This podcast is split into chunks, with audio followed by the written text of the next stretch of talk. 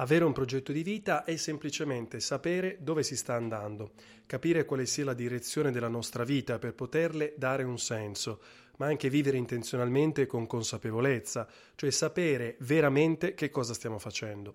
Avere un progetto di vita chiaro e definito è importante perché non possiamo vivere senza pensare, sballottati dal caso, dalle circostanze e dalle persone che ci circondano.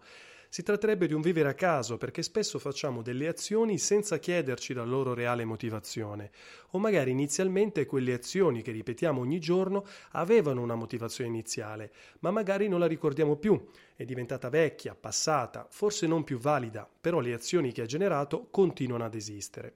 Oppure può capitare di aver avuto un progetto di vita e di averlo realizzato, ma poi non è stato rimpiazzato da nessun nuovo progetto. Quindi una volta raggiunto il primo traguardo, poi ci fermiamo, ci sediamo, perdendo la vitalità e la spinta per andare avanti e rischiando soprattutto che la nostra vita si appiattisca. O meglio, rischiamo di chiuderci per difendere i successi del passato che abbiamo paura di perdere, ma che in realtà ci tengono prigionieri per nuovi sviluppi futuri. La nostra vita diventa quindi semplicemente una mera sopravvivenza, in quanto non è più un vivere, ma un sopravvivere. Questo capita sia se raggiungi un obiettivo, oppure semplicemente se non ci hai mai pensato. Finiamo per occuparci solamente delle cose che servono per rimanere in vita, ma in questo caso così sfortunato, che valore ha la nostra vita? Cosa stiamo producendo di buono? In realtà credo che sia importante avere un progetto di vita proprio per vivere intenzionalmente con consapevolezza, cioè sapere esattamente che punto siamo della nostra vita, ma soprattutto dove vogliamo andare e perché. Avere le redini della nostra vita e non lasciarci trasportare. Vediamo quindi come ideare e realizzare un progetto di vita secondo me. Innanzitutto bisogna cercare una direzione, cioè cercare di capire cosa si vuole fare davvero. Questo è un esercizio abbastanza complicato, perché non siamo molto abituati a sognare facendo galloppare la fantasia. La risposta più facile e ingenua che in genere ottengo è vorrei avere tanti soldi e non fare nulla dalla mattina alla sera. Ma è davvero così? In realtà bisogna capire veramente che cosa si vuole fare ogni giorno e perché lo si vuole fare, e bisogna capirlo senza considerare nulla, lasciando andare la mente e il cuore liberi di esprimersi. Soprattutto capire se è veramente un nostro desiderio e non magari un desiderio di altre persone. Quindi veramente le domande che bisogna ripetersi in continuazione sono che cosa voglio fare della mia vita? Come voglio usare questo straordinario dono che mi è stato concesso? Quindi il primo passo è guardarsi dentro, farsi delle domande, trovare delle risposte. Come potrai immaginare non è per nulla facile e ci vuole molto, ma davvero molto tempo.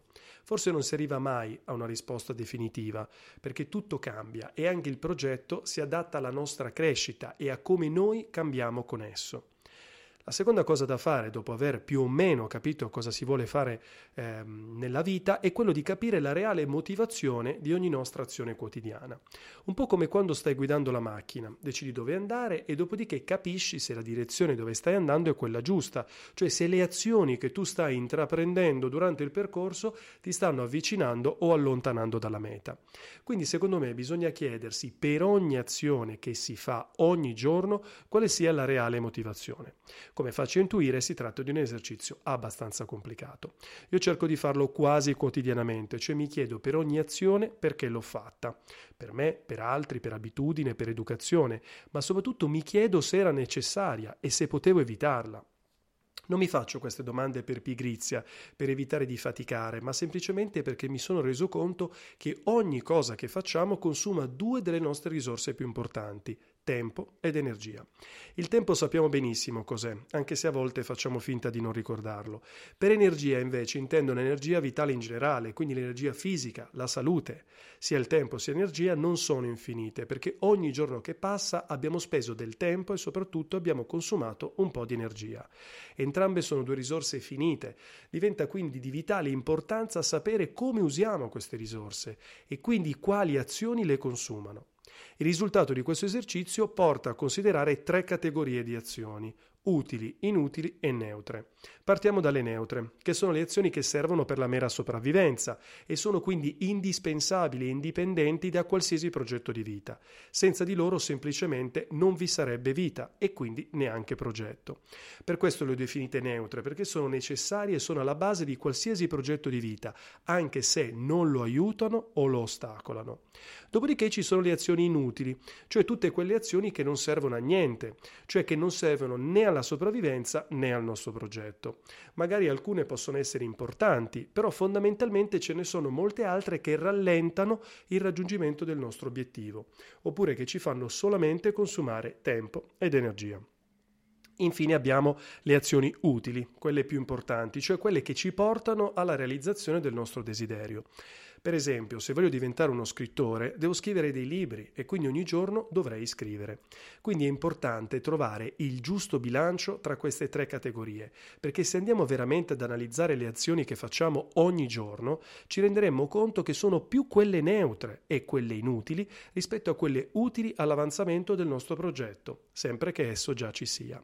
Bisognerebbe quindi dare da subito priorità a quelle utili, senza aspettare di avere le condizioni ideali, cioè il cosiddetto momento perfetto per iniziare a realizzare il nostro progetto. Sicuramente se andiamo a pensare a tutta una serie di attività che possiamo fare per avanzare nel nostro progetto, sicuramente già da oggi qualcuna di queste la possiamo mettere in pratica. Per esempio, se voglio scrivere un libro, magari iniziare a cercare un corso di scrittura, pensare agli argomenti, guardare come si pubblica un libro, cioè fare tutta una serie di attività ogni giorno che mi avvicinano verso la mia meta. Quindi la ricetta secondo me è capire che il giorno giusto per iniziare è oggi e dare la priorità alle azioni utili per fare dei piccoli passi quotidianamente. I piccoli passi quotidiani ci gratificano, cioè sapere che ogni giorno stiamo avanzando nella direzione dove vogliamo andare ci dà soddisfazione. Questa gratificazione rende molto più belle le nostre giornate, quindi ci aiuta a sopportare anche tutte quelle azioni inutili e gravose che non vorremmo fare, perché sappiamo che una piccola parte della nostra giornata è indirizzata verso dove vogliamo andare. Per questo è importante tenere sott'occhio il bilancio della nostra giornata, perché possiamo avere un effetto benefico su tutte le azioni che facciamo. Tutto questo discorso può sembrare un discorso individualistico, ma in realtà le persone che ci circondano vanno assolutamente considerate all'interno del nostro progetto e vanno considerate in varie modalità. Innanzitutto bisogna ricordarsi che noi non siamo nati con delle idee preconfezionate, ma le nostre idee derivano dal mondo in cui viviamo, quindi fondamentalmente dagli altri. Quindi, secondo me, per aiutarci nella definizione del nostro progetto è fondamentale avere dei modelli ai quali ispirarsi. Attenzione, non intendo modelli da copiare pedissequamente, ma semplicemente dai quali trarre ispirazione, cioè semplicemente vedere ciò che anche a noi piacerebbe fare. Poi naturalmente il nostro progetto di vita deve essere sartoriale, cioè deve essere tagliato esclusivamente su di noi. Se guardiamo invece alle persone che ci stanno vicine, la cosa da considerare è di avere con loro possibilmente un cosiddetto progetto comune, perché avere un progetto da soli e andare per la propria strada non si va molto lontano. Avere un progetto comune quindi in un'ottica collaborativa con un'altra persona, o con la famiglia, o con i figli o con gli amici, è molto utile, perché permette di arrivare più lontano. Se proprio non può essere un progetto comune perché la si pensa diversamente o perché semplicemente il nostro progetto è una cosa da fare esclusivamente da soli, quantomeno deve essere un progetto condiviso e supportato. Cioè devo informare le persone di quello che sto facendo e cercare supporto, perché il supporto è fondamentale per realizzare i propri desideri. Un'altra considerazione che possiamo fare sugli altri è che gli altri possono essere essi stessi un progetto di vita, cioè io posso decidere di dedicare la mia vita agli altri attraverso azioni di solidarietà o di mutuo soccorso. Quindi il mio progetto non necessariamente deve essere un progetto di realizzazione di soddisfacimento individuale che non include il prossimo, ma può avere come risultato un benessere e quindi una felicità condivisa. Alla fine dobbiamo stare attenti alle persone che ci ostacolano, perché gli altri, all'interno della definizione del nostro progetto, possono essere sia dei facilitatori sia degli ostacolatori. Gli ostacolatori possono essere magari inconsapevoli del loro ruolo un po' scomodo, oppure farlo di proposito. Mentre nel primo caso credo sia sufficiente parlare con queste persone, cercare un rapporto che non ci rallenti, nel secondo caso credo che l'unico modo sia l'allontanamento di queste persone, perché se intenzionalmente ci voglio vogliono rallentare, vuol dire che non ci vogliono bene.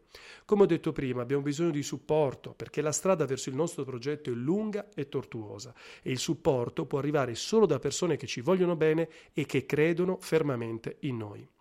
Tutto quello che ti ho raccontato finora è quello che io penso in generale su un progetto di vita, ma ora arriviamo al mio progetto di vita che sicuramente un po' già conoscerai, soprattutto se già mi hai seguito nelle vecchie chiacchierate.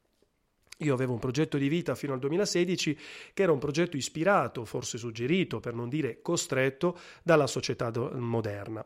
Nel 2016 mi sono reso conto che quello non era il mio progetto di vita, ma forse di qualcun altro e quindi ho deciso di cambiarlo.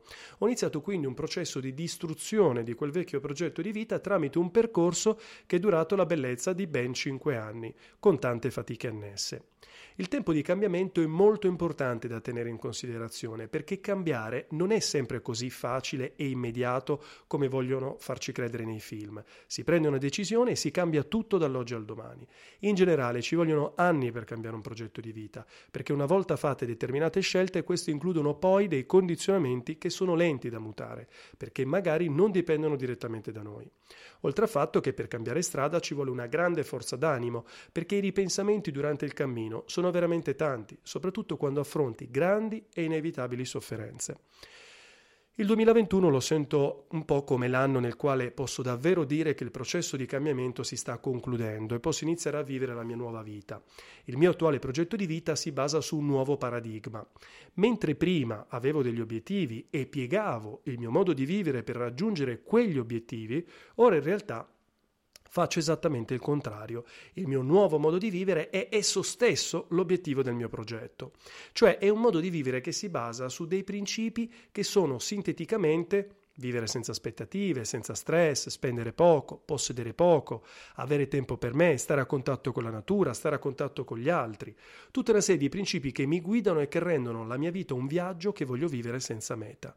Questo modo di pensare mi crea molta meno ansia, perché non c'è una meta da raggiungere, ma è una cosa che posso cercare di realizzare ogni giorno senza aspettare che ci siano le condizioni favorevoli per farlo e soprattutto che non siano dettate da nessuno. Tra tutti questi principi il più importante è sicuramente quello che riguarda la libertà. Essere libero senza rendere conto a nessuno. Questo principio mi porta al mio più grande sogno, che è quello di viaggiare, in quanto reputo che viaggiare sia il concetto di libertà per eccellenza. Io ho sempre sognato di viaggiare e ho viaggiato tanto nella vita, ma in una maniera che era sempre incastrata nel tempo cosiddetto libero della vita che vivevo. Ora il mio sogno sarebbe viaggiare sempre, cioè fare della mia vita il viaggio, ma di questo ne parlerò sicuramente nelle prossime chiacchierate. Allora, io ho parlato abbastanza, quindi ora tocca a te. Mi piacerebbe tantissimo sapere la tua situazione, quale sia il tuo progetto di vita, dove stai andando, perché, cosa stai realizzando, come lo stai facendo. Raccontami tutto, sono qua per ascoltarti, ho voglia di confrontarmi e ho voglia di capire da altre persone come te come si stanno muovendo. Insomma, sono qui e ti ringrazio se vorrai condividere i tuoi pensieri con me. Ti lascio con una citazione che di Lucio Anneo Seneca non esiste vento favorevole per il marinaio che non sa dove andare. Grazie ancora e alla prossima chiacchierata.